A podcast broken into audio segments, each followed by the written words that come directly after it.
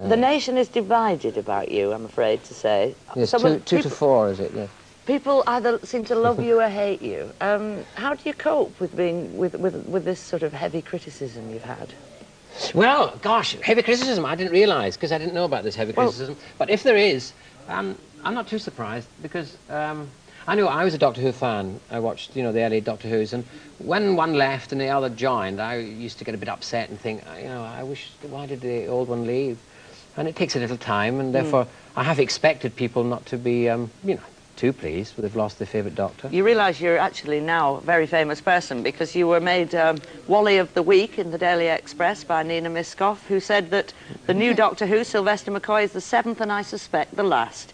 Yes, down the decades, the Doctor has been portrayed as many things, but never before as thick. Small, pathetic, oh, and somewhat oh, no. wrinkly. He oh, looks more like a smelly again. old dosser discovered under a railway bridge in Glasgow. Oh, dear. Oh, dear, dear.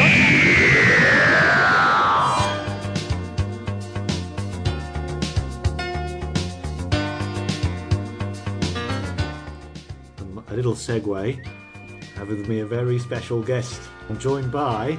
Yes, it's me. Who is it? It's Buddy Windrush. It's Buddy Windrush! In the house. The executive producer of Doctor Who and The Complete Menagerie. I thought you sacked me. I thought that was history.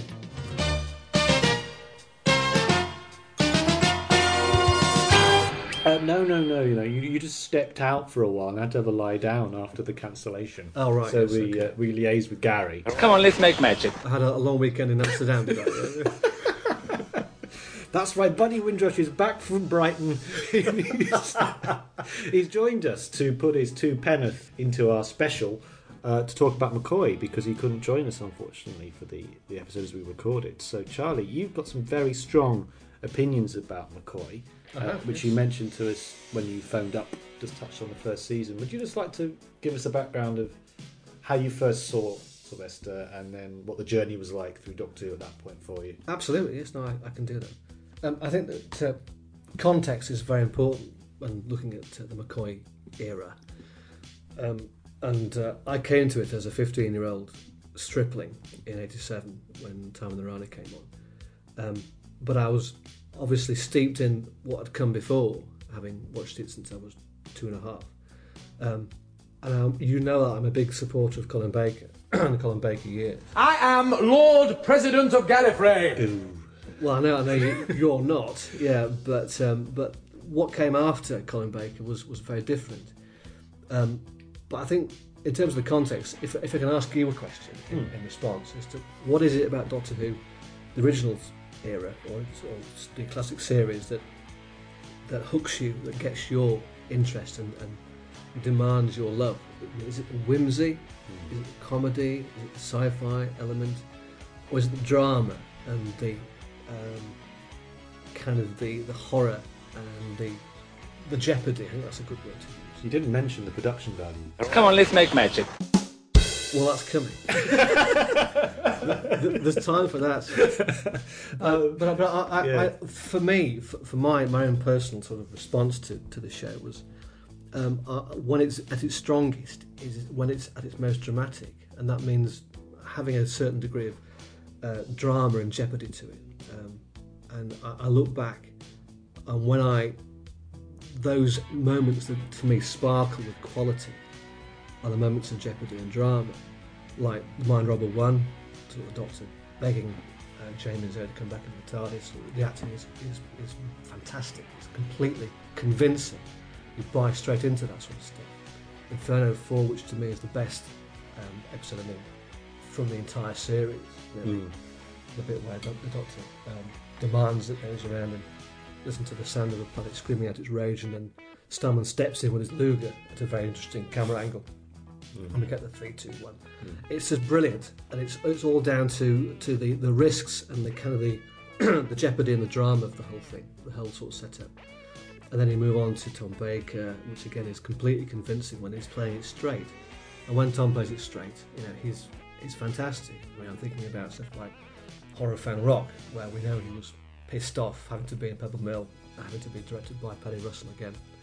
That harridan. I mean, you sounded as if you were a fucking infant teacher. um, so he, it was underplayed very nicely because he was in a mood, but it, it, is a better performance for it. That he's he's underplaying it beautifully. And when in the scene where he tells those in the, in the lighthouse that they're under, under attack and they may well be dead by dawn, and gives it with a little smile at the end, a little whimsical sort of grin. It's just fantastic because it turns out that he's right. You know, mm. They do all die before before dawn, um, and then he walks back to TARDIS, you know, reciting poetry, you know, as if it's not really that much of a big deal. But the kind of the the performance sells it to me, um, and that kind of it's kind of where I was coming from when season twenty-two came around, which I'm a big supporter of, because there's a lot of that there. I mean, it was done badly. Mm. I accept that, but it was done with the right, um, for the right reasons, I think. Uh, J N T and, and Eric um, saw what had come before and, and decided that, that was the way to go. Um, Androzani in particular obviously had been a big success, and J N T said to Eric, more please. Mm. And that's why we got this cavalcade of, you know, of eighteen certificate, you know, adventures. You know, we got the Sidemen being shot through the mouth. We've got, you know, body horror coming out of your ears. I mean, body mm. horror, of course, is the is the big Hinchcliffe Holmes sort of um, uh, subgenre, and that came back with a vengeance. Um, but it wasn't done quite as well as it could have been, and it was done too ext too extreme, and that's why um, J N T got ticked off by Powell and Graydon. We got the hiatus. Do you think it's it, just down to the violence? I mean. There's violent moments all the way through Doctor Who, but not to that level. I mean, if you go back to something like The Seeds of Doom, I mean that that to me is is the template and kind of, you know, what they were harking back to. That's where the rock came in. But it's so it's so um, unusual. It's so atypical of Doctor Who, where we got the Doctor jumping through skylights and knocking out Chaucer's mm. teeth in a sandpit, and we've got, you know. Um, Uh, all kinds of uh, getting beaten up by the bins in the basement. You know, the it's one. A bit like that episode of The Sweeney where that guy gets beaten up. You know the one. Get your trousers on. You're nicked. Is that all of them? It's not all of them. Yeah. That, you know, that one with him in it. Oh, that one, yes. Oh yes, oh Hal Robbins, yes. But um, yeah, that is it. That's um, D uh, Dougie, isn't it? Dougie Camfield. Dougie Camfield, yeah. Yeah, yeah. But it's it, but it's brilliant. It's fantastic. I mean, there's the bit with Keeler lashed to the bed in the half-light, pleading for his life. Mm. You know, it's, it's brilliant. But it's not tea time telly. You know, it's far too extreme mm. for the kids. You know, I don't quite know why or how that escaped um, Mary Whitehouse's um, uh, tongue lashing. You know, it was obviously, I would think, in her mind's eye for a whole week. But it didn't seem to get much of a reaction from her. Well, she was more offended by someone saying the word penis. Did that happen, Doctor Who? Ah, well, uh, maybe actually it did in rehearsals with Tom. That'll be number one in the fucking Singapore hit parade. And if you don't believe that, you can fuck off and get your cards. You can substitute words. Rondium sensor for cock. Even for monkey shaggers. I don't know. But... Well, I can't see Mary Whitehouse seeing the sort of the, the V T Christmas tape and saying, this is terrible. They shouldn't be allowed. They shouldn't broadcast this filth. Or they do. Missus Whitehouse, it wasn't book. The thing is, with, with something like, uh, you know, gothic body horror like that, I think it's actually quite a subtle kind of horror. Having a guy that looks like a giant plant dying on a bed, I don't think she'd be offended about, because it's not mm. offending her principles as a Catholic, as I seem to recall. She was more offended by sex. I like it! And mm. outright violence. So, quite intelligent horror writing, I think, actually went over her head. You think? So, Doctor Who drowning.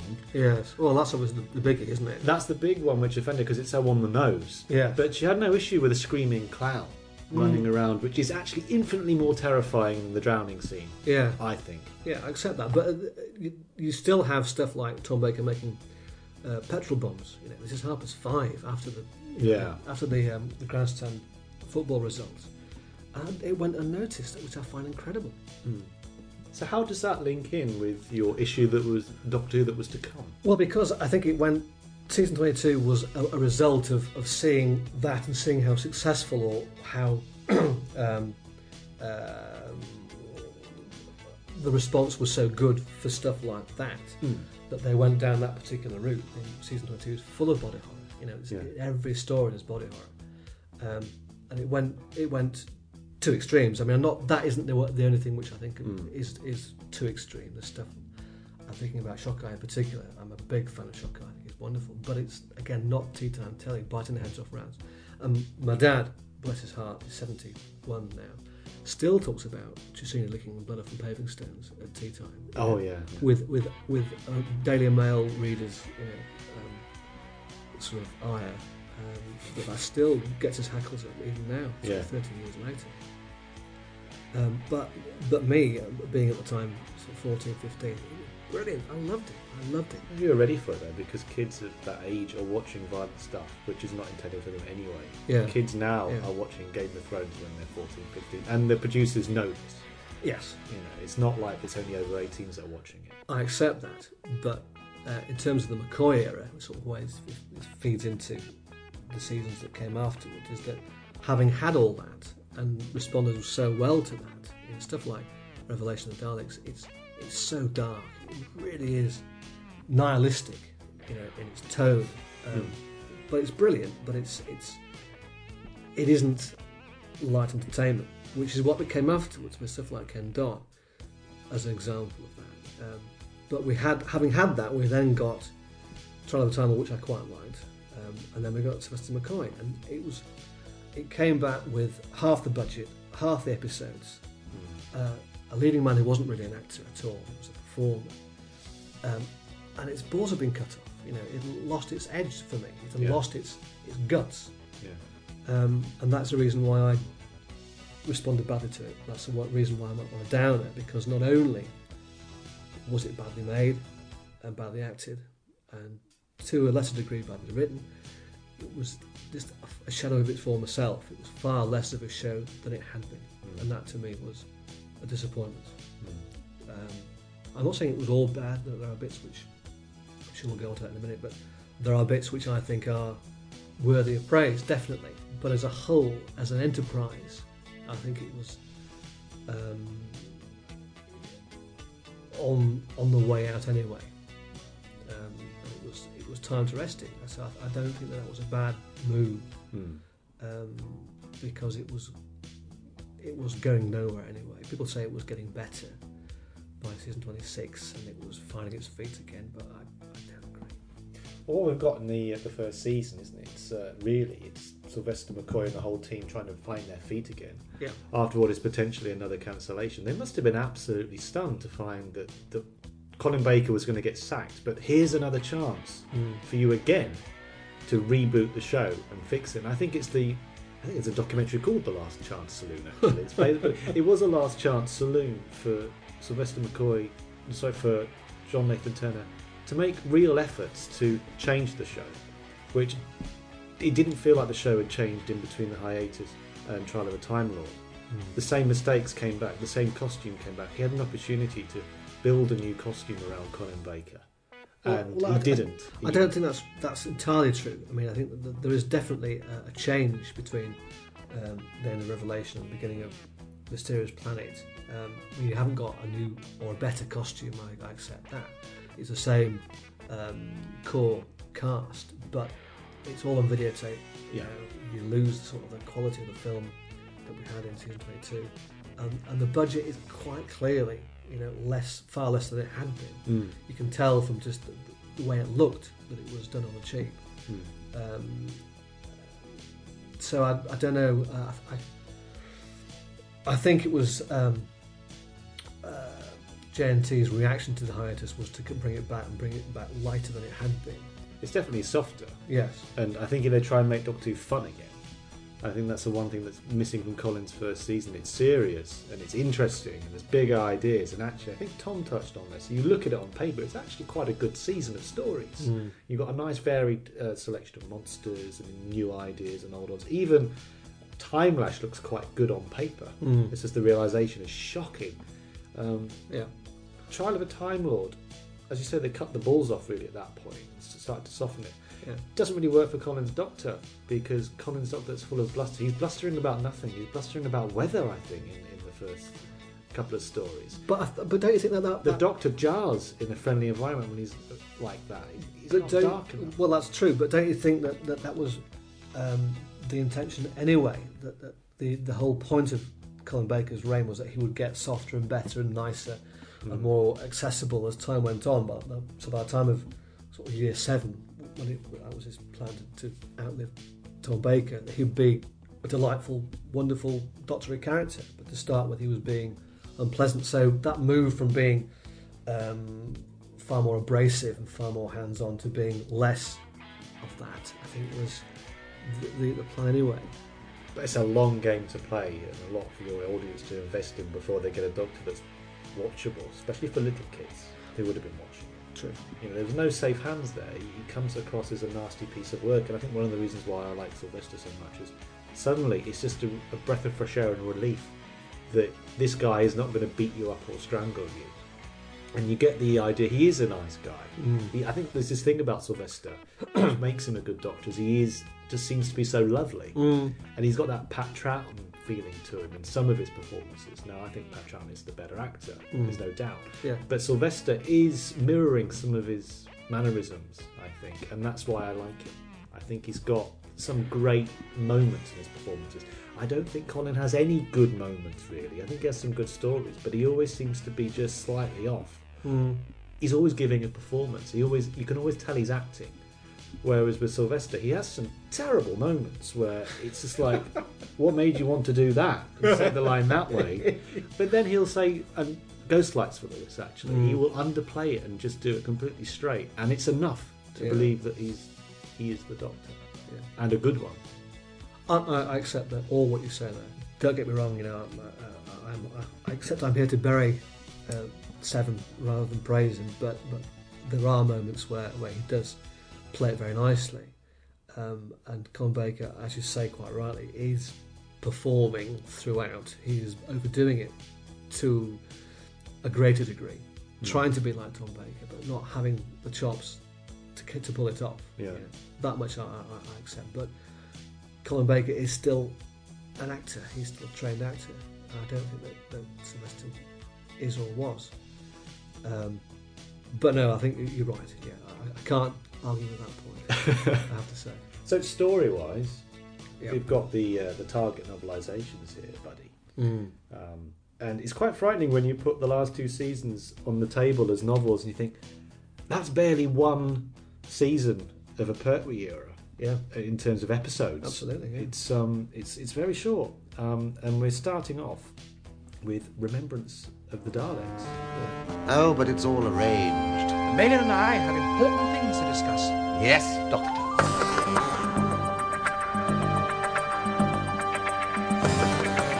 Prepare the time lash.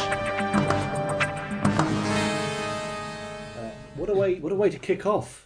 Good season. What, what did it feel like when you was watching that at the time? Fantastic. I remember it very, very well because my, my parents had moved the T V around in our front room, so it was in a, cor- a different corner. Yeah. So when I think about it, I always think about watching the first episode with the T V in the wrong place.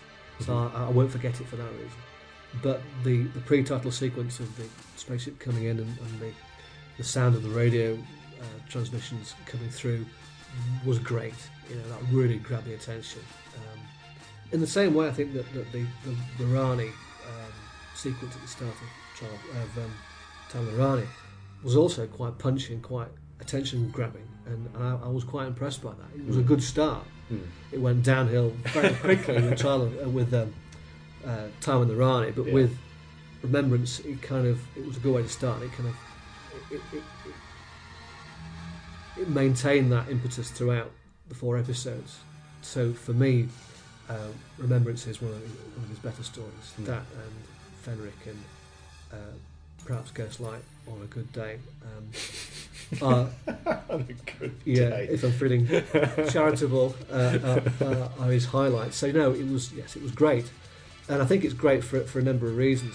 N- not least because it was kind of going back to traditional uh, Doctor Who and and, and doing um, an Earthbound or an Earth. Set story quite well. Mm. Uh, the sort of the, uh, the period stuff was, was very nice. Um, and when compared to stuff like Happiness Patrol, which which I detest, um, which was done very very badly, mm. and very very stagey, and obviously done in the studio. Um, with Remembrance, it kind of took me out of that, and there was some nice location stuff as well. Um, so no, I'm I'm a, I'm a I'm a big supporter of Remembrance. So Remembrance, how many TARDISes out of five for you, buddy? Oh, I'll give it four. Wow, okay. Is that is that probably the, the top scoring McCoy for you? Uh, no, I think Fenric gets a five. Really? Yeah, okay, I think okay. So, so we've, we've got a five already that's in the mix. Yeah, so well, there is a five there somewhere. Yeah. That's good. Yeah. So Happiness Patrol, you said you wasn't so keen on because you felt it was very stagey. Now, I know you're a big fan of Happiness Patrol, mm. the menagerie art. The concept, yeah. yeah. But but it's it's isn't it clunky? Isn't it shoehorned into, you know, it's the very format? It's very avant-garde. Is it? And it's interesting to read that the original intention was for it to go out in black and white. I think that may have actually been to its benefit. Oh, I agree, totally. Um, shooting as a film noir would have been quite cool and interesting. And it looks horrendous. What's the worst that could have happened? They cancelled the series, you know, so they should have actually taken that risk and done it. Yeah. Or at least to saturate, the, to desaturate the colours yes. slightly. Yeah, yeah. Um, so, yeah, I think with it being videotape studio, you see everything in shocking detail, how cheap it is in the sets. I think John Nathan-Turner touched on the point that he was supposed to look like that, and mm. unfortunately it looked like they ran out of money when they hadn't. Um, it yeah. was supposed to be a, a, a facade that these people were living in. So I don't really have any problem with it looking like scenery. Sure, um, sure. I think the Candy Man is misconceived as being a literal man made of candy. Yeah. It should have just been in, like he is in the book, which I highly recommend you check out if you've not, yeah. um, which is just um, a guy in... Um, a white lab coat yes. who cuts people up, well, which I, is much creepier. I think it's the best thing in it, to be honest. The Candyman? Yes, I think it gets a bad press. Right, okay. Uh, it's not it's not a bad costume, you know, it's it's obviously Bertie Bassett um, gone, you know, Breaking Bad, but it's yeah. uh, but I think it's um, in amongst the rest of it, which is so terribly stagey. That's why I don't like it, right. because it's it could be on a stage, and it's Chris Clough just doing his point and press direction, you know. There's no kind of thought or, or there's no artistry there mm. in the direction. It really is a hack job. And what, what what did you think of McCoy's performance at that point following Remembrance going into Happiness Patrol? It was better in Remembrance. Right, um, thought it dipped slightly at that point. I did. I just I found his, his sort of faux bluesman posturing just cringeworthy. You know? Yeah. Really, really embarrassing to watch. There's a lot of that in New Doctor Who now, though. A lot of that cool posturing. I mean, I don't watch it, but I saw a clip of uh, Peter Capurtwee uh, with sunglasses and an electric guitar, and I thought, oh, just get off, you old man. Dude, what is that? You said you wanted an axe fight. It was like watching Brian May. Uh, Is that a bad thing? No, no, we were talking about Brian May before we started recording, weren't we, Charlie? It, it did, and, we were, uh, yeah. yeah we, Brian needs to stop now. Well, yes, yeah, anyway. That's a whole different podcast, isn't it? Yeah, I'll come back to that some other time. But, but uh, it didn't, it didn't convince me at all. Right. Um, and there's also the, the cast. I think is, is wasted. People like Harold Innocent and and the great Ronald Fraser. Ronald, did you like that, Jimmy? Fraser, just looking bewildered throughout the whole thing. I mean, he yeah. wasn't even that old at the time. You know, yeah. he, he just. He, He just looked like a bewildered old man, mm. wondering why, you know, having done Long and Short and the Tall and Wild Geese and classic films like that, why am I reduced to this? Studio Three, you know, it's painted pink. You know, what is going on? um, so they're wasted. Um, the Margaret Thatcher thing is done to death. Mm. The fact that it came out as a bit of a surprise or, or a revelation, sort of twenty-five years later, it was clear as day to me. I knew that when I was watching it as a kid that it was based on on, on Thatcher. Yeah. It was pretty straightforward to me. It was a, a, a starchy, hard-faced woman telling you to pull yourself together and be happy. Exactly. And be grateful for what you have. It's, it's so on the nose. Yeah. And it was, I think kids understood that at the time. Only Newsnight in twenty fifteen would make that a revelation. Precisely. Um, it was as plain as day. Yeah. Um, and it, I thought it was clunky. And, and, and obvious. Yeah. Yeah, I didn't like it at all. How many TARDISes out of five? I'll give it none. None? Well, perhaps give it one, yeah, for the for the Candyman. Just, just one, pink, because, one pink TARDIS. Because out of five. because because one one and Harold and Innocent are in it. Yeah. I'll give it one one TARDIS. That's no Doctor Who fan can give a Doctor Who story no TARDISes out of five. Even Twin Dilemma gets half a TARDIS, surely. Yes, just, all right. Just by having the TARDIS in it. I suspect this is not going to go down so well, but we're moving into the twenty-fifth anniversary special. Let's make magic, as uh, Gary Downey said. Come on, let's make magic. Tempting fate there. utter bollocks. Let's make utter bollocks. It, shouldn't that be more like it? Not a fan. Um, no, I mean it's it's the Chris Clough sort of sort of two-hander, you know, hmm. the one-two punch from Chris. We get uh, Happiness Patrol and Silver Nemesis, you know, in quick succession, and they're mm. both fucking dreadful. Yeah, and it's not a particularly good script either. No. I watched it recently. I think I mentioned it last time we spoke on the phone. I did watch it recently, um, uh, the first time actually since it was broadcast. And the one thing which I was impressed by or with uh, was Sylvester's performance, which had uh, had become far more uh, naturalistic, was far less self-conscious than it had been in the previous season. And I was amazed at how relaxed he seemed mm. in the part, and relaxed with, with Sophie, just, just generally kind of far more comfortable playing the role. Um, other than that, it's just an utter dog's dinner mm. in every respect. It feels very rushed, yeah, in terms of the production as well, doesn't it? Um, it's. I think it suffers one major problem. It's the same story as Remembrance of the Daleks, but not written with the same class, finesse and mm, intelligence. Agree. And it's selling itself as a twenty-fifth anniversary story. It really should have been Remembrance of the Daleks that was the yeah. celebratory one, shouldn't it? Absolutely, one hundred percent. Yeah. So it's just in the shadow. It's not by any chance. Maybe in a, I dare say, if that story was in the Trial of a Time Lord season, would it fare better? No. Okay. No, I don't think so. Um, I mean, it was just, it's just so badly handled, cack-handedly handled. And stuff like Dolores Gray... What is she doing in it? Who, what is who the, the fuck is Dolores Gray? Is it just me who didn't know who she was? No, I didn't know who she was at the right. time. Just uh, John Nathan-Turner and Gary. Come on, let's make magic. Exactly, yeah. precisely. But mm. that was the whole point. It was it was a, a little treat to themselves, but you know, sod them. Sod the pros. Sod the pros, darling. Um, it, you know, it was just, you know, we'll have her because we love her, but you know, the rest of the world can, can go to bollocks. And just having her there at all was...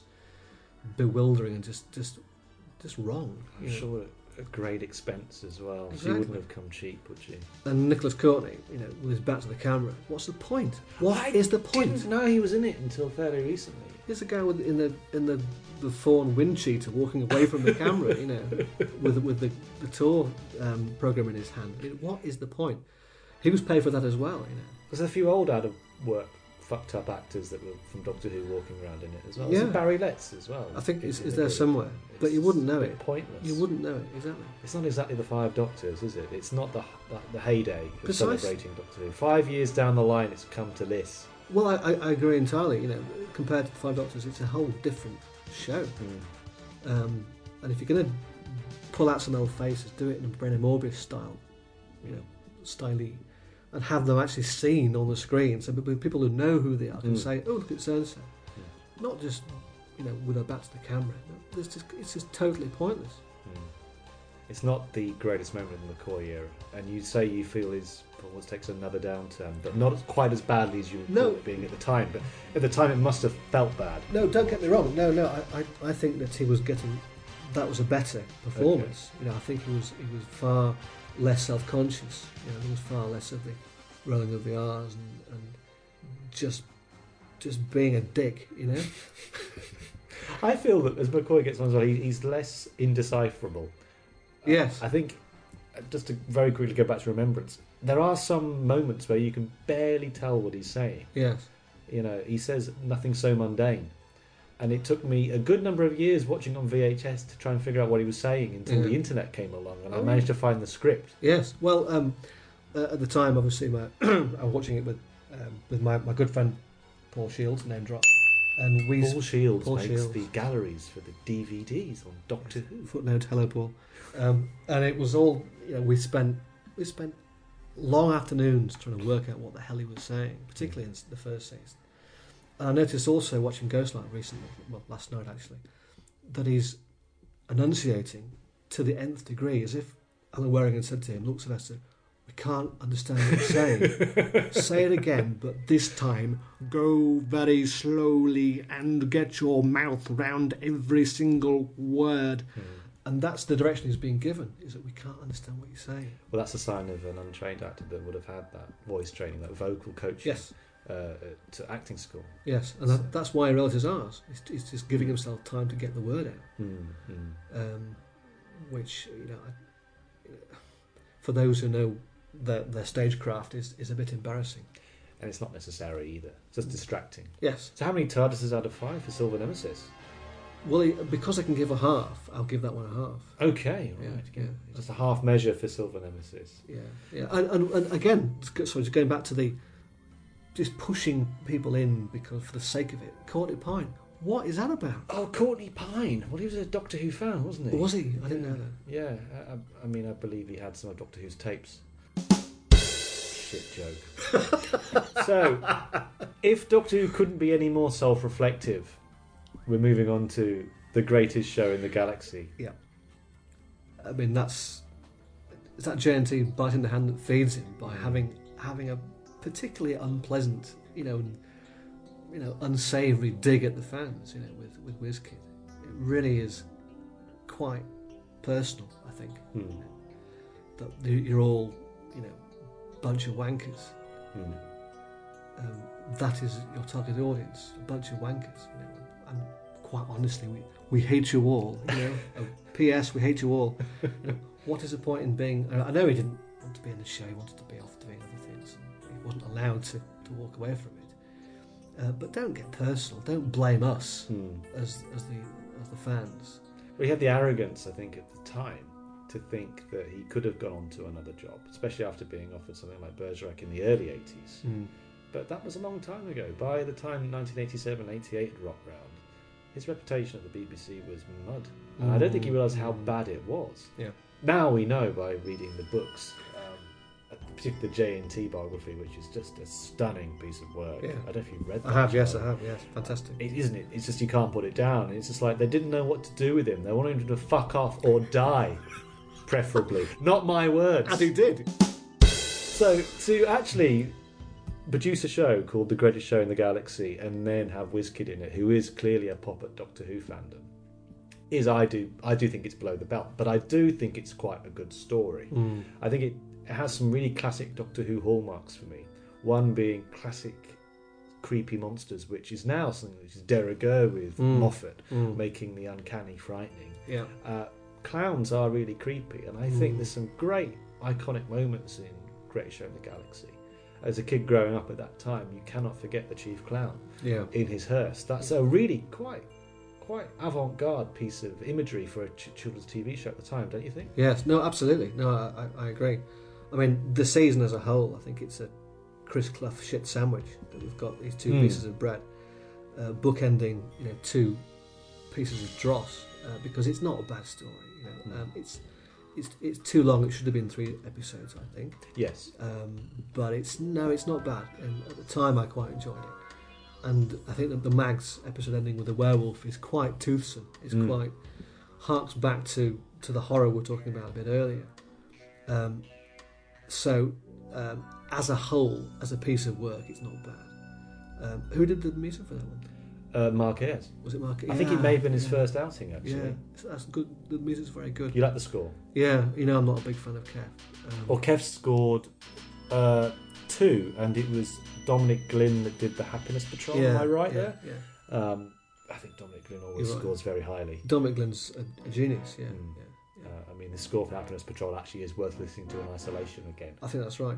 Again, that goes towards the, the one TARDIS that I gave it. You know? um, yeah. But, but I, I, I, I'm a massive fan of Dominic Glynn, particularly Trial of the Time Lord stuff was, was great. Mm-hmm. Um, and the sort of the, the use of melody within the soundtrack is is...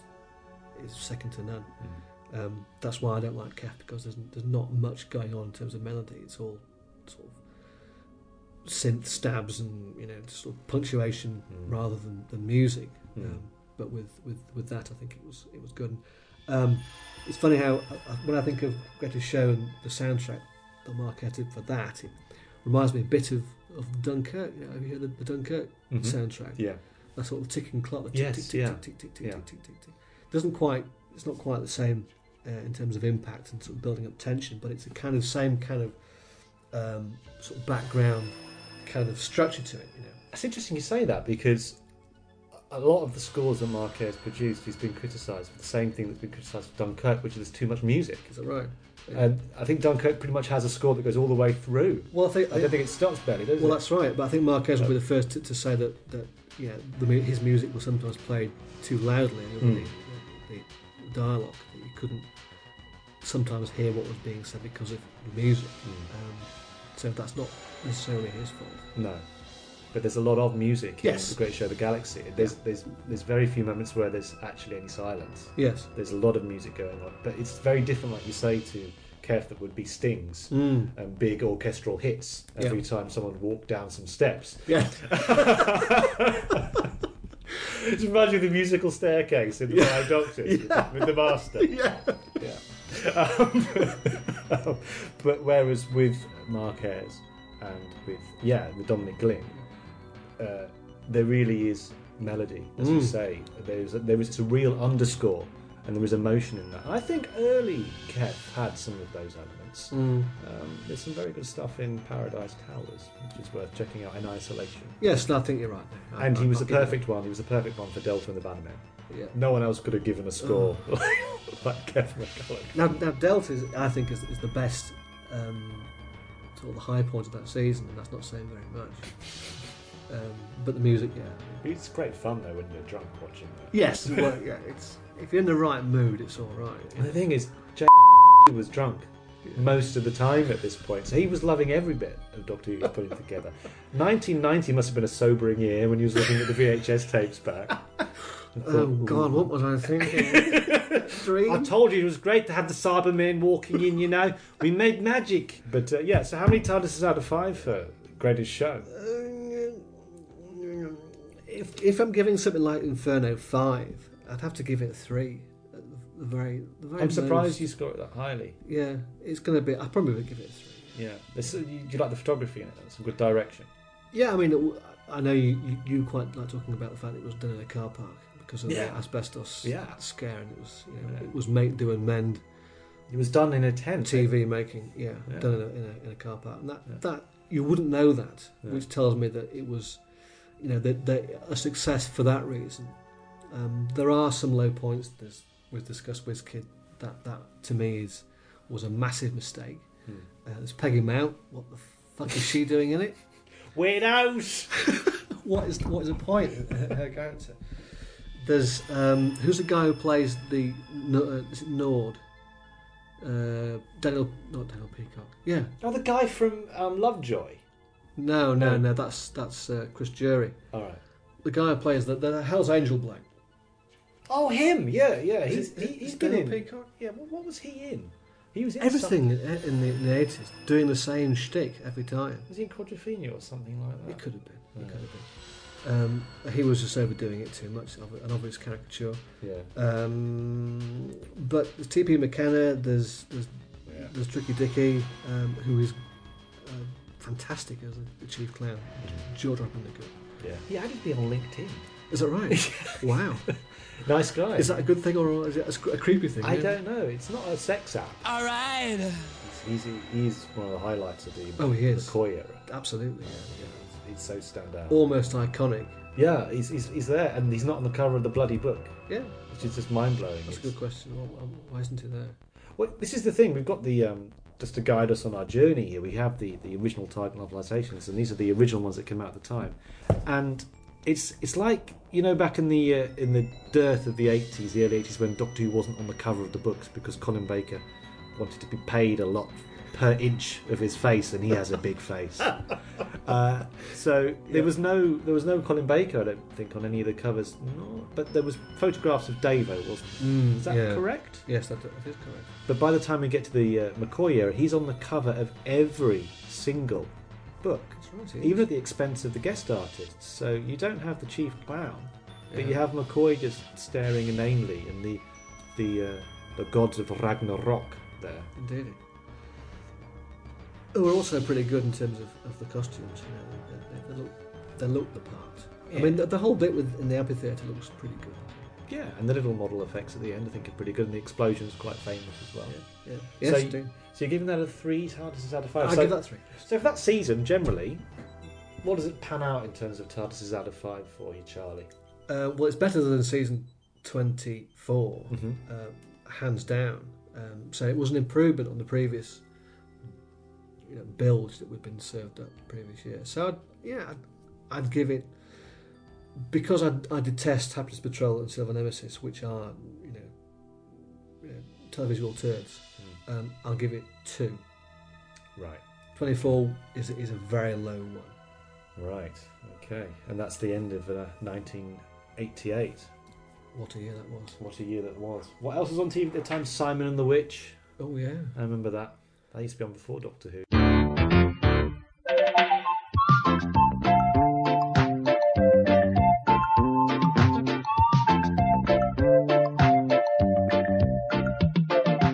Um, yeah, that's right. Um, the two of us. The two of us.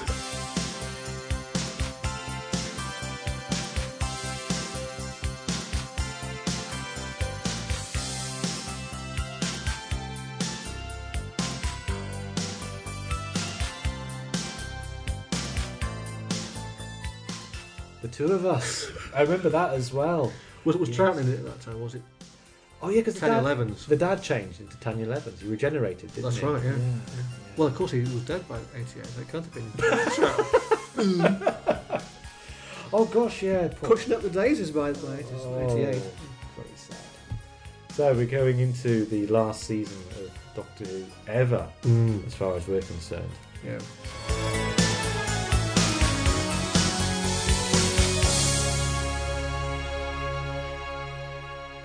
And we're opening up with Doctor Who Battlefield. The script was written by Aronovich. Ben Aronovich. So yeah. trying to capture lightning in a bottle again, maybe the remembrance. I think so. Back. I think but so. Was it anywhere near as successful? No, not even close.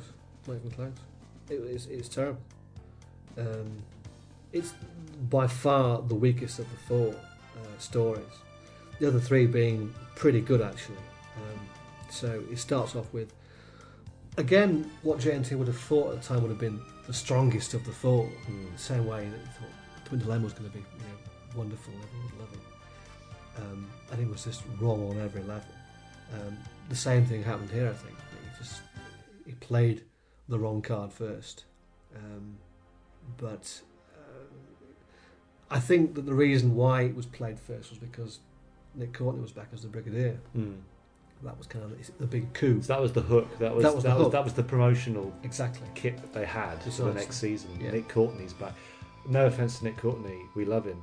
Huge face of the early seventies for a, a group of children. But for launching a new T V series, Nick Courtney isn't really your thing. No, it should. Even Kate O'Mara isn't enough to launch a season of programmes. It needs to be something bigger. Agree. Who's your new doctor?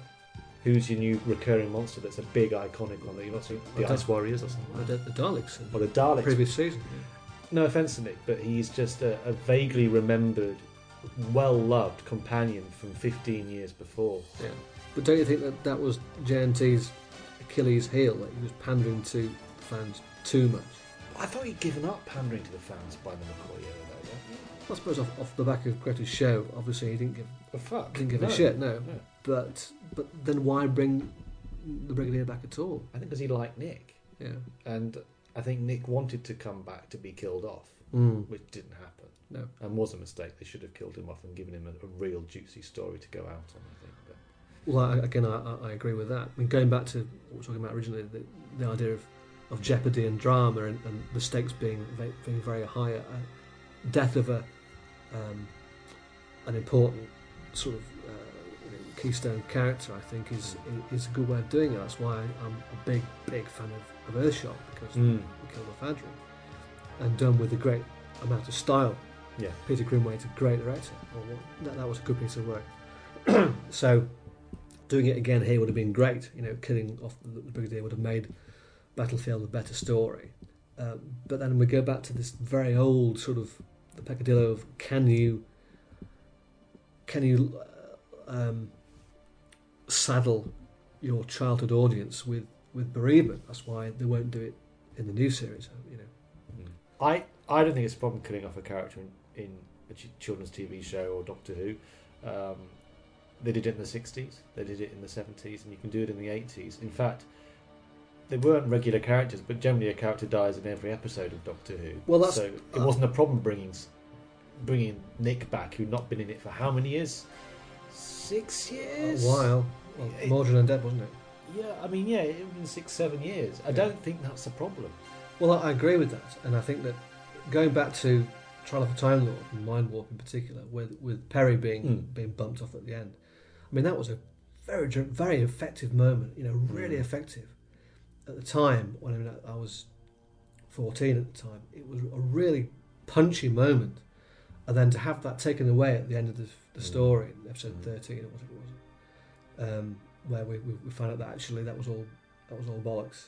Um, you've been watching a fiction, was a shame, because it was to have that and to hold that and to, to, to maintain that Perry was killed would yeah. have been far more effective.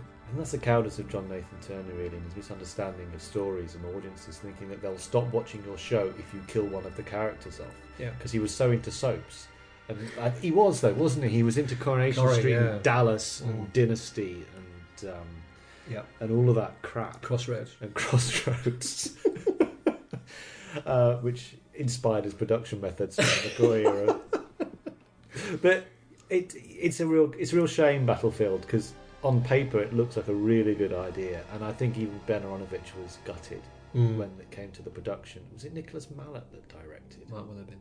Um, it it just looks incredibly cheap, and I'm not fond of the production design in it, and all the things which I quite like about the McCoy era, yeah. they're not in Battlefield for me. Yes, apart from Jean Marsh, who I quite like, but Jean Marsh is quite good fare in anything that she plays, as long mm. as she's playing a crusty old woman that hates people. And she was in so many kids' T V shows of my time growing up, well, in just those done, kind of roles. Well, that's right, she'd done Willow, hadn't she, just around that time? She'd done Willow. Playing a similar character. She'd also done, yeah, she'd done Willow, she'd done um, Return to Oz, mm. which was a similar kind of role again. Yeah. Then she'd done this, and then shortly after Battlefield, about two or three years later, she was in the reboot of The Tomorrow People, mm. which I'm sure was shocking, but at the time I thought was cutting-edge hot shit, and I've re- refused to watch it since. Was that Todd from Neighbours? Yes! I think it was! It, or at least it looked like him. I think he was the stunt cast. I think it, I think it was him. Yeah. It was Todd from Neighbours, yeah. Um, and I thought it was amazing at the time, but I've not... I can't put myself through watching early nineties T V in the same way you probably can't put yourself through watching the the McCoy era, because mm. it's at that point where you're changing tastes quite clearly. You've stopped listening to B- Bananarama. Now you're listening to Queen. To, to, to Bauhaus. You know, you're listening to the Miracle album. You're thinking, there's more There's more to life. Well, speaking of, of you disappointments, know. you know, um, I remember very clearly buying the Miracle album, thinking, great, new Queen album's out, brilliant, getting it and playing it and thinking, oh. Did, did Freddie Mercury jump out of your wardrobe saying, I'm the Invisible Man, I'm the Invisible Man, incredible how you can see right through me? Well, you were sat in your bed freaking out, thinking, who's this skinny guy running around my bedroom? That was that was me. That was me in, in my bedroom, calling calling you Tree. Is that the authorities? There's four men in my bedroom wearing donkey jackets and sporting sporting crap stubble. Yeah. You were disappointed by the Miracle album.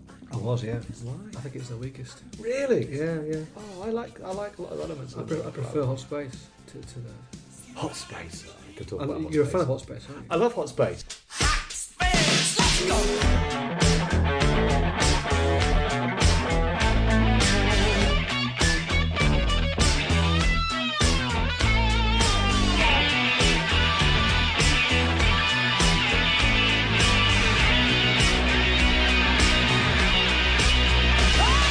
It's Freddie staying true to his word and saying our music changes throughout the years, and it yeah. does. And Queen can, when you listen to the whole story of the albums in, in order, do what the hell they like on any album. Yeah. And in nineteen eighty-two, it's a bit like Doctor Who. This is the mirror I wanted to bring in. In the seventies, they were being experimental. People were going, "Cool, this is different. That's a historical story. It's a science fiction story. But it's the great tapestry of Doctor Who. Anything can happen."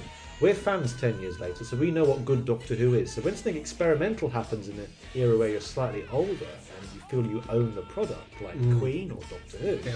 early eighties, so Left of Field comes out, like Hot Space or um, Time Flight. People kick off and go, this is shit, because it's not what they should be making. Now, Time Flight was crap. Well, people say it's shit because it's shit. Yeah. And it's shit. Um, and that's sometimes the truth. But with Hot Space, it was just a really well thought through dance album, which Queen fans didn't want. Yeah. In the same way Jane T was making Doctor Who for a current audience with a young Doctor who was completely different, which Tom Baker fans and Pertwee mm. fans mm. didn't want. Yeah. So it kind of comes back to having issues with things when you get older. Were you the wrong age at this point for Doctor Who, Charlie? No, not at all. Not at all. I'd become a card-carrying fan. Right. Um, I joined D W A S. Um, That's Doctor Who Appreciation Society. Society. Yes. Um, around the time of the Two Doctors. Mm. In fact, it was that weekend I joined. So, uh, having been a fan, having enjoyed the series very much, and being a lover of the fan up to that point, I then became part of the cohort that weekend. So I'd only recently become, you know, uh, you know someone who would go on a Doctor Who march or whatever uh, around that time. So I, I was kind of still dyed in the wool, and more dyed in the wool than I had been previously. So no, Doctor Who was becoming was featuring more in my life than it had been previously. Um, so so no, the, the short answer to that is no. Doctor Who was becoming a bigger deal for me around that time. Okay, so he was taking it more seriously, maybe. Yes, possibly, possibly. Which in itself is sometimes a problem, isn't it? Because when you're taking it more seriously, you're more critical of the content. Mm. So you may have been more critical as well of the Pertwee era then, and Tom Baker equally, but you felt there was more misses than hits at this point in the show. Well, that's true, and, and also going back to, to context, and myself and, and Paul, hello Paul, if you're still there, um, we'd... I don't know where you are, Paul, but I hope you are happy. we I were... heard he's a drunk now. Lives in the basement, flashing clap. I'll show you where he's buried if you want. um, we had we had fallen, uh, luckily, to a friend at school on the motherlode of V H S recordings of, of the previous sort of um, well everything pretty much that existed up to that point.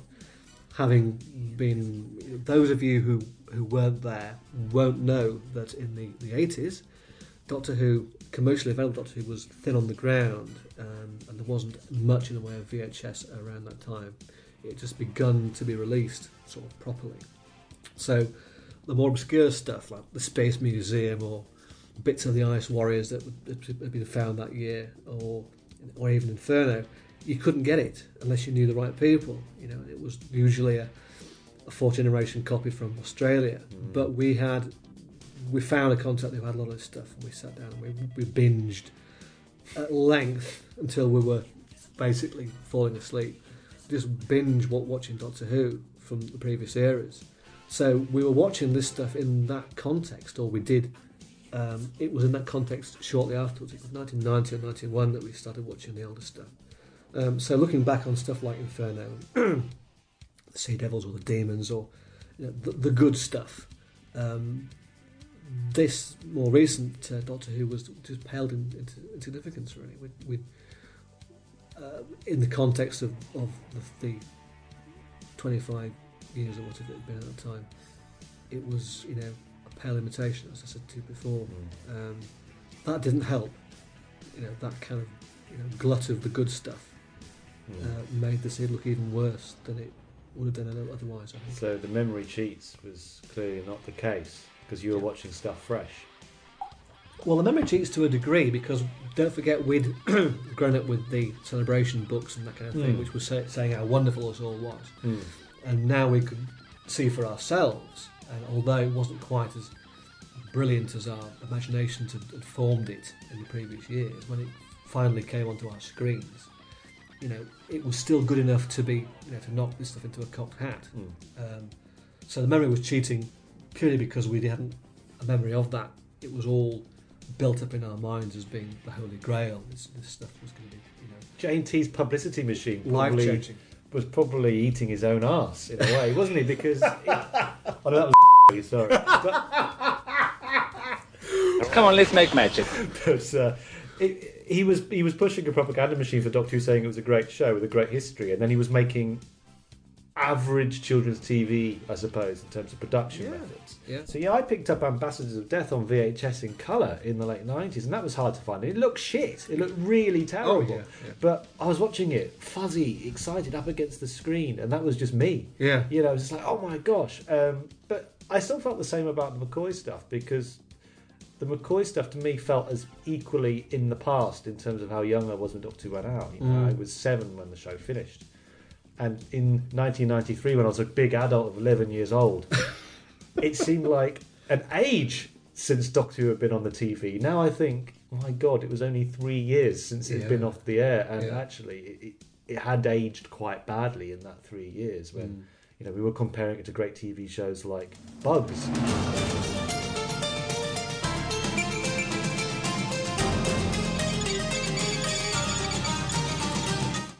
The Craig McLachlan vehicle.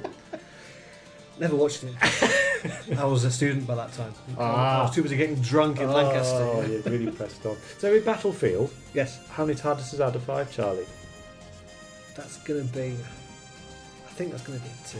Is it not going to be brought up to the Destroyer?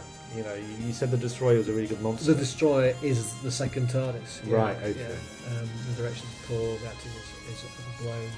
It makes no sense at all. There's a, that scene with, is it Mordred, the, the son of um, Gene Marsh? There's that theatrical laugh. Oh, it's awful. It's just, you know, it's just crap. Yeah, only only Simon McCorkindale can do an exaggerated yeah. laugh and get away with it. What do you want? I love you. First, there was fatal attraction. Now, there's obsessive love. And Linda is determined to make the fantasy come true. I mean, last night was wonderful. It was very special, but you don't really honestly believe that it means anything to you. Now, a woman's dream. I'm warning you, don't try to push me away. I'll do anything to keep you. Are you threatening me? Is one man's nightmare. What kind of sick fantasy is going through that head of yours? I know it hasn't been good for you and Glenn for a long time, but it's been very good for us. If it were up to me, I wouldn't wait for her to come after me. I'd go get her. She might do anything. She might even try to kill you if you don't fulfill her fantasies. Yvette Mimieux, Simon McCorkindale, and General Hospital's Kin Shriner. Obsessive Love. The tale of a terrifying romance at the terrific low price of just fifty-nine ninety-eight. I know you're a big fan of McCorkins, but uh, who isn't? I'm not. What is that reason? It's, it's, that reason? It's you and and bloody Ollie that doesn't like Simon McCorkins. It's the way he says, "Oh come on, darling." He always says whenever he's doing it, it's part of his contract. He has to have a line which is, "Oh come on, darling." He gets eaten, by the way. I know he enjoys three. Yes, I know. He, he he didn't turn into a shark then and then bite the shark back. That's what we everybody was waiting for. You see, I know him from Manimal. And Manimal. I know him from uh, Beasts, the episode Baby from Beasts. That is terrifying. Well, it's, it's brilliant, but he's crappy. I Yeah, he's paying a big, boorish, bully, thug, alpha male tit. There's a couple of, oh, come on, darling, lines in there. Oh, sure. Right, okay. So we're moving on. Now, this is the last Doctor Who story to ever be recorded. Mm-hmm. They never made Doctor Who after this point, mm. but it actually comes second in the season. Yeah. I think it's an absolute gem. It's taken me a while to appreciate it as I've got older. The older I get, it's like a fine wine. Mm. Ghost Light by Mark Platt. Indeed. Yes, I watched it last night. Right. Okay. I thought I'd, I'd dip into something. Um, and this is the one that I remember quite enjoying at the time, um, which is the reason why I thought I'd better refresh my memory on it. And there's a lot of good things about it. I did enjoy it, um, and I did think that Sylvester gave a, a decent performance, although he was over-enunciating all the time. Um, but it's Alan Waring who is a, who is a good director. He knows what he's doing. Um, I've had a go at Chris Clough, and I'll have a go at people like Ron Jones and Nicholas Mallett until um, the cows come home. But Alan Waring knows what he's doing, or did at the time. Um, same with Survival. You know, um, his there's artistry there. There's there's there's know-how, there's schooling in evidence. So I think that um, uh, particularly when it was something as uh, studio-based as Ghostlight, to make that work as he did um, is quite a, an achievement. Um, and the cast is, is fantastic. You know, Sylvia Sims, Ian Hogg, mm. who is who is great as, as Desire Smith. Be careful, Doctor. The cross may could be a serious error. Yes, he's he's a bit drunk. A little bit drunk. Crime of Scotland Yard. He's wonderful though, isn't yeah. he? He's, he's really good. He's brilliant. And the great John Hallam. Now, John Hallam, um, I have a problem with his performance because he's a guy who's got one of those voices which is just so resonant, so mm. so rich and so wonderfully fruity. Mm. Um, And yet he's this, this kind of squeak. He performs it in a squeaky voice, which I think is a shame. Was that him trying to do something different, though? And just think, here's a here's a chance for me not to play the same part. Not I to play John Hammond. Yeah, that that could be it. But it was a shame. I'd like. Yeah. I wanted to hear the Hammond voice. It has such a build-up, the reveal of that character as well, isn't it? It's like, what is it going to be? And it's just, it's this guy with the lovely hair that walks out in this fancy gown going, hello. I remember at the time being quite disappointed because I thought, it sounds like a ghost story. Yeah. And it should have been something slightly more ethereal. Mm. It was probably miscast. Just his voice. They should have just used his voice and maybe some special effects. But he has a presence. I mean, I, I know him from stuff like The Palaces and, and Flash Gordon. He's in Flash Gordon. He's good at Flash Gordon. He's playing a, a big, robust alpha male with this booming voice. Yeah. Uh, and yet here he's playing quite an effete character. Yeah, so he's a disappointment. But generally the whole show, I think, is a success. Yeah. Yeah. Yes, it, it, it, it is. It's a flawed success, though, because it doesn't make a lot of sense. Um, well, what doesn't uh, make sense? Unless, unless you know the backstory, because right. it's it's well, it's nicely written. I, I accept that, but it's it's written in a way that that it's trying to be Beckett. I think uh, it's mm. a question answered by a question, answered by an epithet, answered by a hard stare. End of the end of the scene, you know, and no one's any the wiser. Yeah. It sounds great, but what does it actually mean? And it doesn't mean very much unless you know a bit of the backstory. That, I think, is part, the reason for that, I think, is because it was cut back quite a lot in mm. production. They were cutting out scenes whilst it was being made, mm. and that didn't help it. But there are bits there which perhaps should have been included that would explain a bit more on backstory um, and would have made it clearer um, as to who these people were and what they were doing and where they'd come from. As it is, it isn't clear enough. Mm. Um, and I think when you've got a situation where your cast and your director don't know what the hell it's all about, mm. I mean, what chance have Dick and Middy and Redcar got? You know, no chance at all. They're going to turn off and watch Corrie or Strike It Lucky on the other side. You know, they, yeah, they are gone as an audience. Mm. And this, I think, is a problem because it, it does go too far. Someone who dipped into that on spec, as someone who wasn't a regular viewer, who didn't really know what they were watching, if they come onto that and see Nimrod walking up and down the corridors, mm. moving from room to room, um, it would have made no sense whatsoever mm. and would not have grabbed their attention.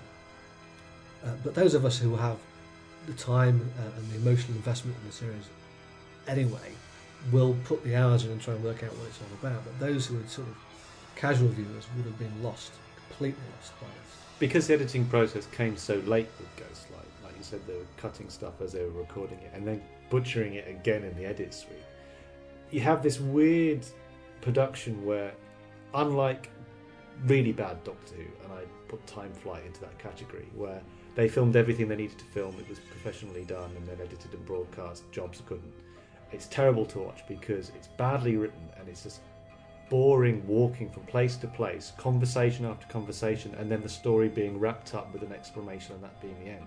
The great thing about Ghost Light is, even though it suffers from being butchered apart, and then you've got these whole scenes which play out at really quite a slow pace, but mm. they don't get resolved because that resolution's been cut. Yes. It's still interesting, mm. unlike some bad Doctor Who, which is, in terms of storytelling, complete and yes. makes sense, yes. is dull. Yes. So I don't think you really need to understand Ghost Light to be entertained by it, because it looks beautiful. It does. The dialogue is gorgeous. Yes. It's mysterious. It has this quality running through, and because it's parts of much better quality than a completed production of Doctor Who, mm. I think it gets away with it. I think mm. you can sit there for three episodes and think it's fine. And I can't recall who wrote it, but somebody in the Times said it's the best Doctor Who in ten years mm. at the time, and I wish I had that reference to hand. Mm. But I remember reading that in, in Doctor mm. Who magazine saying, the best Doctor Who ever made for ten years. Yeah. And I think in many ways it is, because you look at it and it doesn't, not one element of that, apart from maybe some performance choices, but in terms of production, it hasn't dated. It looks really quite mm. good, I think. Mm. I, I agree. I agree entirely. Um, the lighting's very nice. Uh, the staging is, is is fantastic.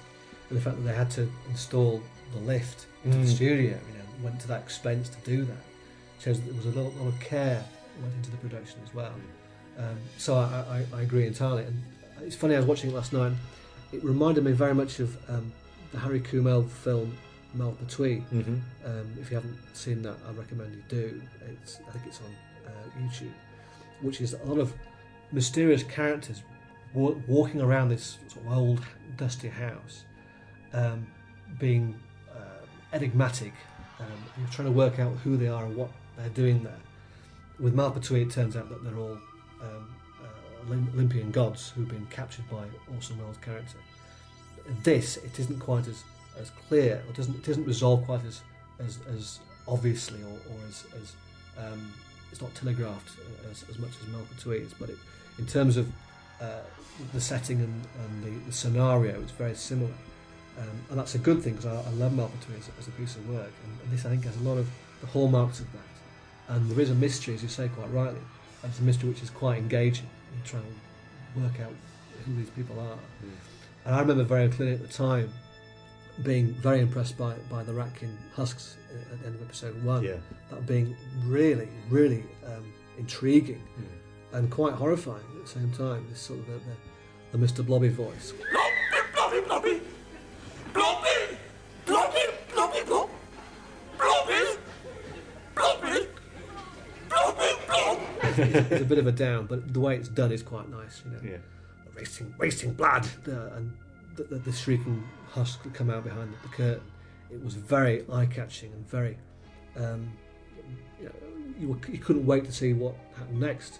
It feels very modern as well in terms of the way those monsters are dressed as husks with the bow tie. It's like, how? Why is a giant fly dressed in a Victorian dining outfit? Why is he wearing a tux? Now, that is against the thing. I'm not praising the new series, but that is something which you would definitely get in new Doctor Who. Yeah. And I think you do. There's these, these creatures that wear three-piece suits with giant, crazy alien heads that are walking around. Yeah. And that was done in the last season of the classic the, show. The Silence. It, the, is that is yeah. what it's called? The yeah. Silence. Yeah. It feels very stylish and stylistic. Yes. Which you would never have got something like that in the Davison era. You'd have got a Tractator in the Davison era. Yeah. You'd have got a rubbery monster. We're at that point where Doctor Who's really changing into something else at this point. Yeah, you'd have got that under strip lighting. Yes, you under, would have done. Under Chris Clough or Ron Jones, but here it's, it's yeah. handled very nicely. It's very yeah. atmospheric. Yeah. So I enjoyed that very much. Um, and sort of the cast is, is just incredible, really. Frank Winston's obviously same as Ian Hogg. Um, Sharon Juice. It's a great, great cast. Mm. Um, very, very impressive. Um, uh, and, and I think there's also, I don't know if you get this this... feeling that I got was there's a kind of a melancholy about it as well. Mm. It's as if they know it's the end of the line yeah. for the series, and there's a kind of wistful kind of mood, mm. particularly on sort of the, the, the wind up, the final line, Wiki or whatever it is. I, th- I think there's you, you can just sort of sense yeah. that they know that it's the end of the line. I, I wasn't at all surprised to find out a couple of years later that the show was the last one to be recorded. It felt like a winding down process, yeah. like a grieving process that yeah. they were going through. Yeah. And there is that, yeah. there is that wake feeling about it. I agree. And when people leave the house and they say, no one will be here after dark, it's like a door's being closed Definitely. on the show. And Absolutely. It's very sad. Yeah. More so than Survival, which doesn't have that feeling really until the last two minutes. Yes. The whole of Ghost Light does feel that way, which is interesting because it only comes second in the season on broadcast order. Yeah. So it's almost like a... It's like a signpost, a little telegraph saying, "There's bad feeling here because something bad's to come." Yes, that's the end right. of the show. Yeah. Interesting how it would have been if they'd actually ended the show on Ghost Light. Mm. Um, would it have been more appropriate? I think so. It would have been better. It does right. feel it's just quite funereal in its mm. kind of its mood. So it would have been fitting. It mm. would have been a better sort of finale. I think mm-hmm. it, w- it would have been unlike sort of the, the Exploding Planets against Survival. It would have been a far A far, um, a far more um, a low-key kind of farewell, mm. um, but that's not a bad thing. No, no. So how many TARDIS is out of five? I'd give that a four as well, I think. Wow, scoring highly there. Yeah, that, I, I did enjoy it. I did cool. enjoy it. It didn't make much sense, but I, but I did enjoy it. Yes, it was, it was worth, worth my time. Excellent. So down to the final two, and we're into Curse of Fenric, which is probably one of the most ambitious stories of the McCoy era in terms of production and ideas. Definitely, definitely. Tell I, me about that. Yeah, I, I said to you before, I think this is, is a great piece of work. Mm-hmm. Um, I, I would give this a five.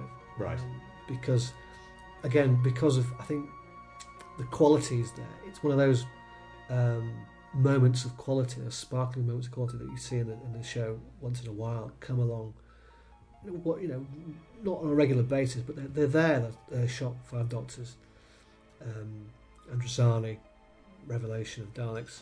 The, the, the, these moments of ah yes, mm. now that's how you do it right, and this is one of those moments. For me, this is the show done properly, and for that reason, you know, I think it's um, it, it is the strongest story of the season, better than, than Ghost Light. For that reason. Often because the stars aligned and not J and T made the right decisions. Often you appointed the right writer, the right script, the yeah. right director, the right production Precisely. designer, and then suddenly you've got Doctor Who that works. Exactly, exactly. And here you've got some nice location work.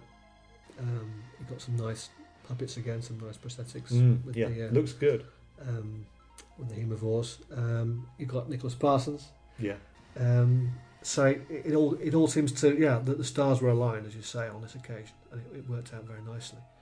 Um, so yes, I, I'm I'm a fan of this one as well. And Sylvester, I think, was was finding his his pace. I mean, people have said in the past that it was cancelled on the cusp of becoming great again. Mm. I don't necessarily agree with that, but it was improving. Mm. The, the the back end of season twenty-six is by far streets ahead of the rest of the stuff that he'd done previously. It is um, the quality is, is far better. Have we have we trumped Trial of a Time Lord here yet for you, or is Trial of a Time Lord still edging it? Oh no, it's no, it's not. No, no, tri- Trial of a Time Lord as a whole was disappointing. Right. Um, but you did say you enjoyed it. I didn't. No, I did enjoy it. I did enjoy it. I particularly enjoyed Mysterious Planet because because of the hiatus and mm. the Starburst right. cover, which, which grabbed my attention with the Inquisitor. And, right. Collins on the front, um, and it kind of built up expectation. So when it came along, um, it was like at last, you know, it was like, you know, quite a, a relief to see it back. Because um, I just feel like Curse of Fenric, even though it has the same production methods as, as Trial of Time, it's all shot on videotapes with a similar budget. Yeah, they're completely different shows at mm, this point, and mm. I feel that the sh- this is a much more superior version of the show that we were getting two years before. Well, uh, yes, fine, but I can say the same thing about Happiness Patrol and, and Revelation of the Daleks. Oh yeah, but that's compare those two. That's working backwards, though, isn't it? I'm talking in terms of progression. Is as Doctor Who now found its feet and actually discovered what actually works. It's taken J and T this long to weave in between all of these disparate elements, rubbish directors that at least deliver it on time, writers that at least deliver it on time, both which are shit. Yeah. And actually saying, actually, I found a good writer here who I'm going to use again, Ian Briggs, who delivered a good script for Dragonfire. That's debatable, but, but moving on. You know, a fine director. Yes. Um, yeah, good director. Uh, a very good soundtrack, you know, provided by Mark Ayres. Yeah, yeah. A Doctor who has been given the support and guidance to actually perform it in the right way. Yeah. But look at this, this the, the show itself, the history of the show, is full of inconsistent mm. you know, peaks and troughs of quality and, and for whatever reason. And we're, ha- we're seeing the same thing here again. It, it would, who's to say it wouldn't drop off again at the start of season twenty-seven had, had they gone that far. Mm. Um, so I don't think that's a, a pointer towards the quality getting any better on a, on a consistent basis. The fact we have three stories here, Ghost Light, um, Fenric and Survival, which are, on the whole, pretty damn good. Um, Suggest that perhaps that they were finding their feet, and they were, they had found their stride again. But there's, in terms of, of what had come before, there's no guarantee of that. You know, we'd had had two or three years of absolute bilge. Um, but I accept that it was you know, the quality was much better. Um, but that may well just be the fact it's sort of serendipitous, you know, production, and that's the way J and T was, was rolling at the time. Maybe, yeah, maybe he was just working with who he could get, and it wasn't necessarily a case of he, had, he was picking the wrong people, he was picking what he had. Yeah. Uh, I think there's probably some truth to that. Yeah, yeah, possibly. So how many TARDISes? You said five. Five for that one, yes. That's the highest scoring McCoy that yeah. so far. Yeah.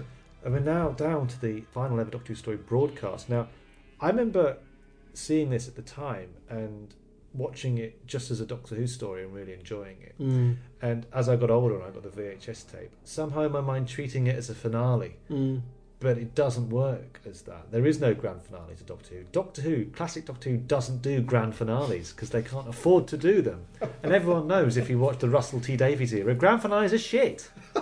It's just somebody pressing a big button and not acting like yeah. a ponce. And always the same, yeah.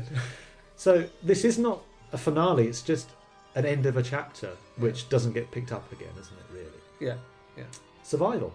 Well, I think I have to say, from the off-skid, that Survival, I think, is overrated.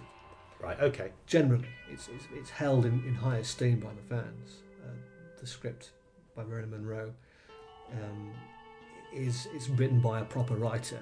Um, that that much is, is you know is, is trite. Can't uh, argue with that. But I think as a whole, it's um, not quite the sum of its parts.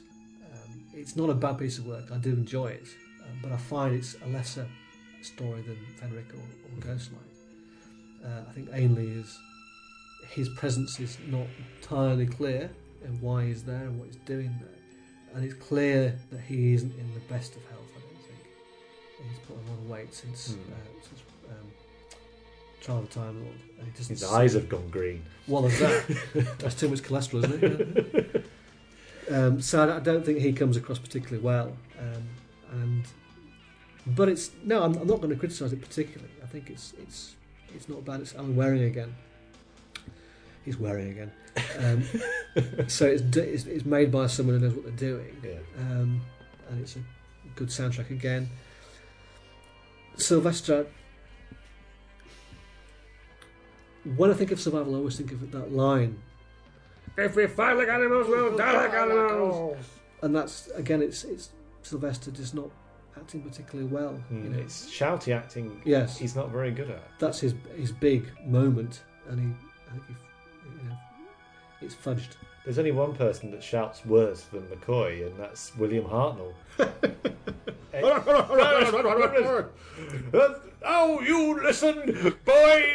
Um, if the Daleks are doing something drastic, then we have to do something drastic to stop the Daleks. Now, will you shut up, sir? Take him out to Kendall. Take him out to Kendall. The Daleks do him. Oh, it's not the M six. It when you're going to shout, you need to do it from nowhere. It needs to be like a school teacher. It needs to be volatile and frightening yeah. and loud. And with intensity and in short bursts. And McCoy shouts for a long time, and it goes on yeah. too long, and it doesn't have any conviction because he just comes across as too yeah. cosy, fluffy, and safe.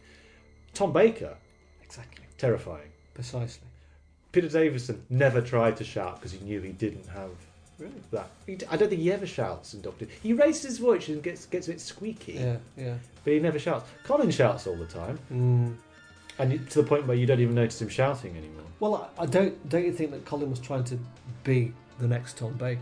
Oh, absolutely. And that's where he fell down because he didn't yeah. have Tom's charisma. He wasn't Tom Baker. Yes. He should have been Colin Baker. Yeah. He should have tried to be his, a version of himself, which actually is a lot more sensitive than the Colin Baker you see on screen. Yeah.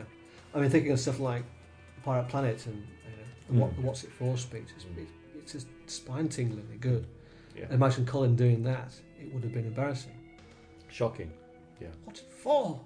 What's it for? What's worth all this? What are you doing? Exactly. It's just a brilliant moment, but it yeah. wouldn't have been handled better by any other Doctor who played Doctor Who, apart mm. from perhaps Chowne. It's, it's conviction when being angry, and it's as difficult to do as crying, shouting. But I think a lot of actors think they can do shouty acting and get away with it. Yeah. Um, Troughton could do shouting with conviction. Mm. Half the time he didn't know what he was talking about, but he knew he should be angry, and so he got himself worked up. And you really believe when, when Troughton's furrowing his brow and, and getting upset. Yeah. No, no. You really believe he's feeling well, those emotions. Well, I'll go back to Mind Robber one, which is, is a tour de force. You know, it really is a wonderful mm. episode. I mean, the rest of it I can take or leave. But episode one, which was a, an add-on written at the last minute just to, to pad out the episodes, is brilliant. Because of Troughton's performance, it's utterly convincing. It's he believes in the character and the scenario, which we know full well are some some old um, robot costumes from Out of the Unknown painted white. But the threat, because of the way he performs the scenes, um, comes out beautifully, and it's just a great piece of work. Mm. So to do it with conviction to, and to convey threat, to real threat, which I think is missing in the McCoy era, particularly in season twenty-four, it's all about light entertainment, and it's it's uh, Ken Dodd, and there's no real kind of jeopardy there. There's no, no. real um, belief in the scenario that we're being served up. But when when it's done with, with proper conviction, Patrick could do it very nicely. Tom Baker, of course, is peerless. It's it's so convincing. It, it really drags you in, and you really care about the characters. And, and but with with McCoy, there's a there's a gap between me and the actor, yeah. uh, which is a problem. Mm. Well, you brought up the point before, didn't you? The the shouting cliffhanger, episode four, Inferno. Yeah. It's one of the great moments where the Doctor completely loses his rag. He's completely desperate. He's swinging a hammer at the time. I think he's attacking the equipment. Yes. He's so completely desperate. Um, McCoy is as desperate in this scene, but it doesn't quite work. And I think that is the sh- that is the shortfall for McCoy, is his shouty acting. He's not quite there yet. Now, in a few years' time, he may have got there and known how to pitch it. Mm. But that's that's when the facade drops for me with McCoy. Yeah. And it's particularly bad, I think, actually, in Battlefield, is is, is, is the nadir for that. Is mm. it, it probably seemed like a good idea when they're rehearsing it, and John and Gary thought it looked amazing. Come on, let's make magic. But when you're watching it back on your...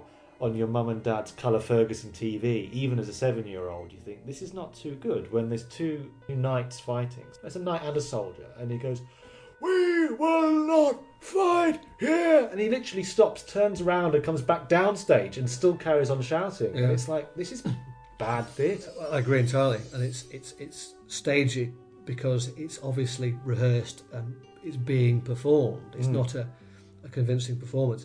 Uh, going back to Ghost Light, there's a, there's a moment which I, which made me made me smile last night, where uh, there's the Doctor and Ace in, in the drawing room, and Gwendolyn walks out of the room, and she walks out of the room, closes the door, and she's gone. Mm. And McCoy says, "Let her go," as if, well, no one's stopping her. We're not getting out of our seats to go and fetch her and bring her back. Yeah, you know, it's it's just performed badly. You know, yeah. It's missed the cue. It's yeah. missed his mark, and that, I think, is McCoy's shortcoming. That's that's where he falls down. That it's qu- quite obviously rehearsed, and it's being performed, yeah. um, and that, that breaks down the verisimilitude between the audience and the performer and the actor. Mm-hmm. If you don't convince, you're dead, and that is his problem. Mm-hmm. But there are moments of gold, surely, in Survival. Oh no, there are. No, um, some wonderful moments. Go on then. I. Aside from the end scene, I love all the stuff of him just walking around on his own. Yeah. With the tins of cat food. Hale and Pace. And the Hale and Pace scene, I have no problem with. I think it's quite funny. And, and it feels... This is something that people talk about a lot, is doctorish. One is it doctorish. It's like, every doctor is so different. I think that's a, a nonsense thing to say. Yeah. You can say, oh, that's a slightly Tom Baker moment now, because we know that's a Tom Baker moment that he invented. Yes. You know? I think those are actually the typical McCoy bits, which actually he's brought to Doctor Who, which is he can actually play small and fussy mm. in a slightly different way to Patrick Troughton. He's almost like a dithering old lady in those scenes, yeah. the way he plays it. He's the yeah. closest thing to being Beryl Reed as Doctor Who. And I what think it's called. Uh, you get your bonus, mister. We all love Beryl. That's very Reed. Good. Yeah. Is it? I think I think Greg does a good one. Yeah. He does. Yeah. What's the today? Do you want to go for a second take? No. Well, that was a bit more Alan Bennett, wasn't it? Yeah. There was a chip in the sugar. But I, I think what McCoy does very well, and he's because he's such a good mime, is he's very good on his own at using props and things. So when he's chasing that cat, it's actually very watchable, and it's some of the best bits in it. He's yeah. just like, I don't know what's going on here. It's a little nonsense, but it's really engaging. Yeah, and it goes back to what you're saying about not being an actor, but really being a very good performer. Yes, um, those are wonderful moments, and to see that in the very last story, it kind of harks back to the stuff he was, all the platforming he was doing in the first one. I mm. think that's good McCoy Doctor Who acting, and I, I like that, and I I know it's not everybody's taste, but I think it's what he brought to Doctor Who, and it's still there. If you ever tap into the new show, you see all the, especially with that terrible Doctor, what was his name, Matt Smith, he was constantly doing that. He was constantly fussing over props and adjusting mm. himself, and that was very much a thing that McCoy did, probably out of inexperience, which has now become a, a Doctor Who trait, if you like. Yeah, yeah. People talk about um, Sylvester McCoy picking up fruit and, and shaking it by his ear. That's that, Tom Baker, though. Well, it is Tom Baker, exactly. He's yeah. taken that from Tom. Yeah. But he, he made it his own. Yeah. You, you can't deny that. But yeah. people think... But, but when Tom's giving performances like he did in Horror Fan Rock, for example, you know, that is all you need. That's enough. Tom being Tom is mm. brilliant. But McCoy needs to sort of shore up his performance with, mm. with bits of business like that.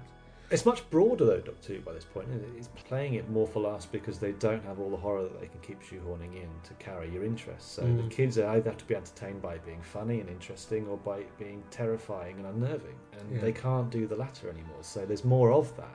And I think it couldn't be done under Colin. It just didn't work. Colin is not a very good comedy actor. Mm. I've not seen him express any kind of comedy timing particularly well. I think one of Colin's biggest problems is timing in Doctor Who. The way the lines are delivered and how he moves, I just I, it, it, it feels very clumsy to me. Um, what Colin's very good at is bravura mm. and making sure you're looking at him when he's talking. Sylvester's almost the opposite. He's he's very good at timing because he's being a performer, very good at comedy, very good at yeah. using his body to yeah. convey emotions.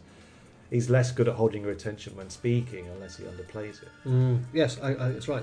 But when he underplays it, it's that's when he comes alive. He does. His eyes do all, all the work. Mm. I don't think he realises. I think he actually knew by this season that was the way to do it, by watching his stories back yeah. on T V. I think yeah. that's yeah. the way I want to do it. Yeah. So I think Survival is, in many regards, it's probably McCoy really hit his stride uh, recording the final season. He's, he's found how his Doctor works and mm. what's the best. Um, and the final scene that they recorded for that story, they must have had an inkling that things weren't going so well.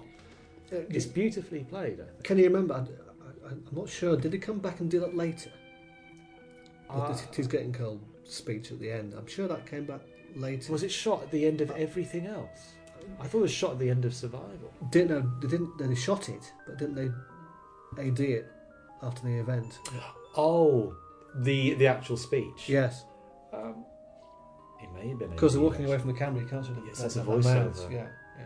You're possibly right. Actually, it's a beautiful piece. But I think the actual scene when he's with Ace and mm. he's still, you know, you'll never forget her. She'll be with you. She always will. I think it's a nice memory. It's home, the TARDIS. Yes, the TARDIS. Ah, yes, the TARDIS. I think it's just a lovely little moment. So, how many TARDISes out of uh, out of five for Doctor Who Survival by Rona Monroe? Mm, I'd have to give that three and a half. I think. Okay, it's not quite a four. Mm. Um, But it's not bad. It's good Doctor Who. So we've come to the end of the McCoy era and the end of Doctor Who in its entirety. How many TARDISes out of five for the final season? Oh, the final season itself, um, because of Fenric and because of Ghost Light, I'll, I'll give it three and a half. Is that is that fair? Would you say? Yeah, yeah, I think so. In terms of what you've said, I think it's a good average. Yeah. What do you think, listeners? Do you agree with Buddy Windrush? Do you think he's on tack? Jason, we know you agree with him, so that's fine. But you know what? Next time, just put in a private message. No one wants to see your discussions, least of all me or Greg that has to monitor the stuff. So, Buddy, do you have any questions that you want to pose for Tom, Greg and myself when the episode comes up? Well, I, I, yes. I mean, I know full well that you're a, a big Sylvester McCoy supporter. Um, but I think it's... The question I, I think you, you need to ask, ask yourselves... if not um, each other, um, is how that fits into the classic series as a whole. It has to be in context. This is important to me, it's context.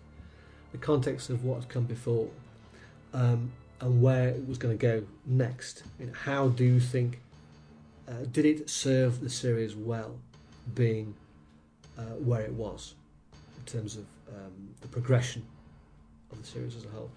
Um, and whether or not Sylvester was the right casting decision for the role. Mm-hmm. Who else could it have been? Who should it have been? That's more more the question is, if, if not Sylvester, then who? That's a very good question. Ken Campbell. He was up for the running, wasn't he? Yeah. But didn't he make the recommendation? He did, that's right. How about, in addition to that, um, there's the the next season, season twenty-seven, that would have been, with uh, Ace would have been written out, and had a new character come in, who was called... She was the safecracker, wasn't she? That's not the one that ended up in the New Adventures. Yes. The, the, the, she, he was going to uh, go to Monte Carlo and he'd open up a safe and his new character would be yeah. inside the safe. I forget the name.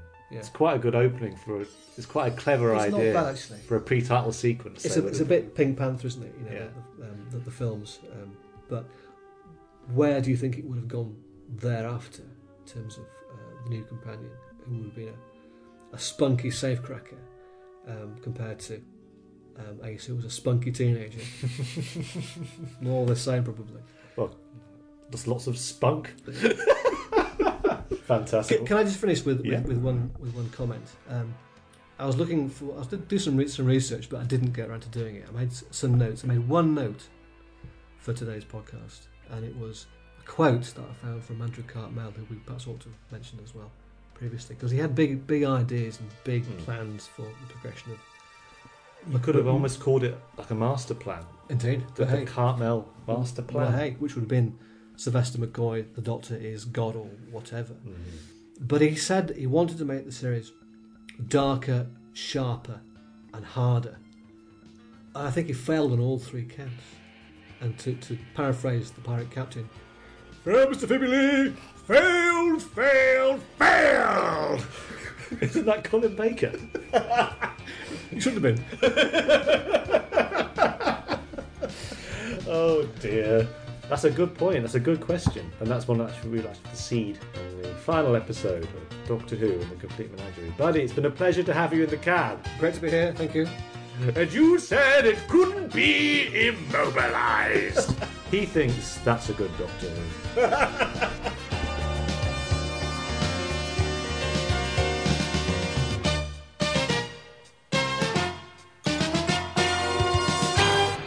Come on, let's make magic. If you enjoyed listening to that twaddle, you can follow us on Twitter at D W Menagerie. That's at D W Menagerie, and we'll be tweeting various photographs of our inside leg measurements and that sort of thing. Doctor Who is copyright of the B B C. No infringements on copyright are intended. Support Doctor Who by purchasing D V Ds and C Ds and all other media from the B B C. Any comments made by the Complete Menagerie, almost, are all our own. You've been listening to a Sixth Floor production. See,